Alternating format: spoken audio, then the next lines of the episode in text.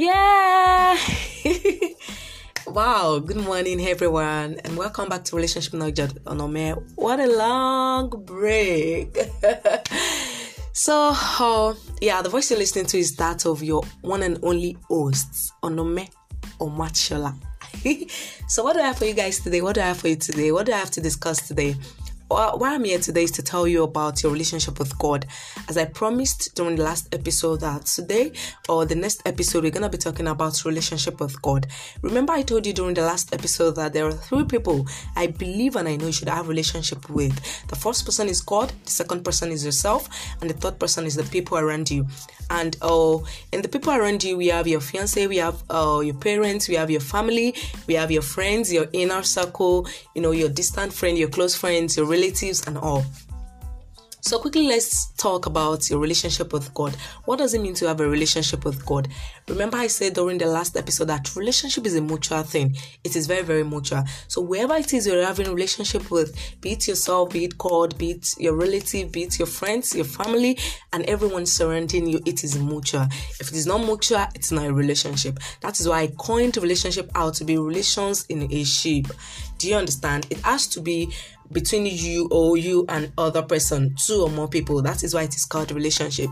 So today we are talking about relationship with God. God, God. This this you know, I'm so happy about this topic. I'm so excited. Why? Because this is like um this is like the foundation on which our life should be built on. Or don't let me say should be, be this is the foundation on which our life is built. Yeah.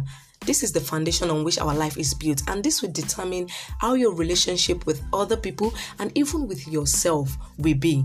Yes, because you take your identity from your relationship you have with God. So, if you do not have a relationship with God, you have issues having a relationship with yourself and you struggle with your relationship with others. So, you see why it is very important to listen to this podcast or to this episode of this podcast.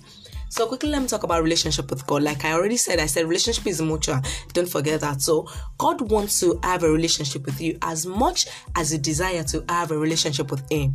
It is a mutual thing. He desires so much to have a relationship with you, but the happiest part of it, or let me say the exciting aspect of it, is that God has done His own part in having a relationship with you while we you were yet a sinner, while I was yet a sinner, He came to die for us. That is in His own part. He's done His own part. All we have left is our own side of the coin. All we have left is our own part to take in having a relationship with God. Yeah, yeah, yeah.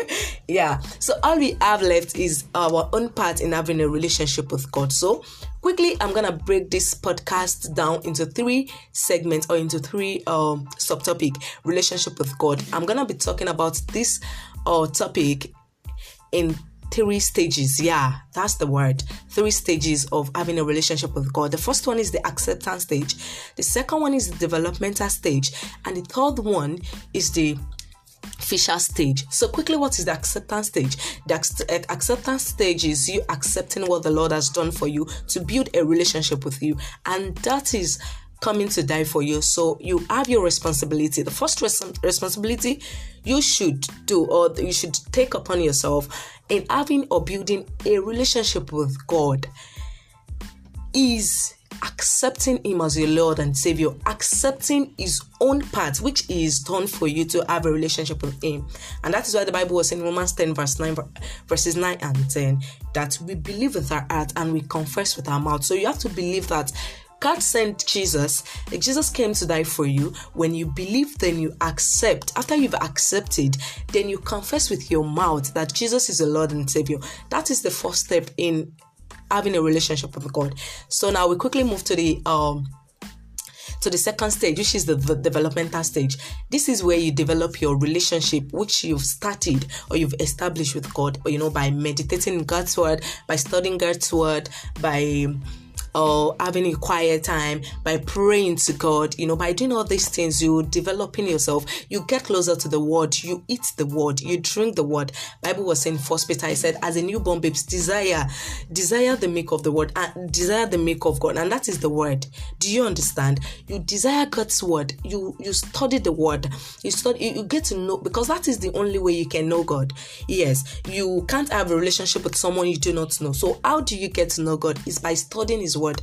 Then you build a community of believers. You know, you, you might need to change your circle of friends when you feel like your friends, the friends you keep are not are not helping you anymore. You need to change the circle of your of your friends. Yes, it's it's very very important. You need to move with people with like minds. Move with people that can help you grow spiritually. Then you have mentors. Do you understand? You have spiritual parents. You have mentors, and then make sure you you uh you are you are rooted in a church in a local church that is very very important but i would like to talk about about this briefly that it is God that sets solitary in, in, in, families, according to the book of Psalm. It is God that sets solitaries in family. So your church is not where you go to because your forefathers have been attending or because you're you were giving birth to them. No, you have to be called to your church.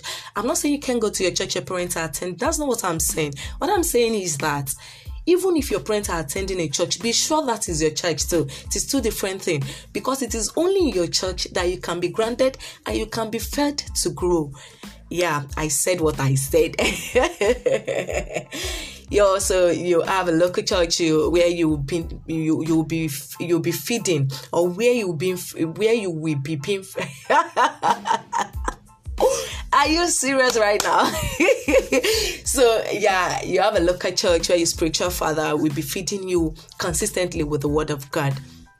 So um yes, you have a community of believers. You continue, yeah, you meditate in God's word. It is very important. Just not you don't read the word of God like um your your primary school your primary school story book or something you read it you you digest it you study it you meditate on god's word yes. Then by doing this you are developing yourself. That is why it is called the developmental stage. You're developing yourself to build this mutual relationship with god.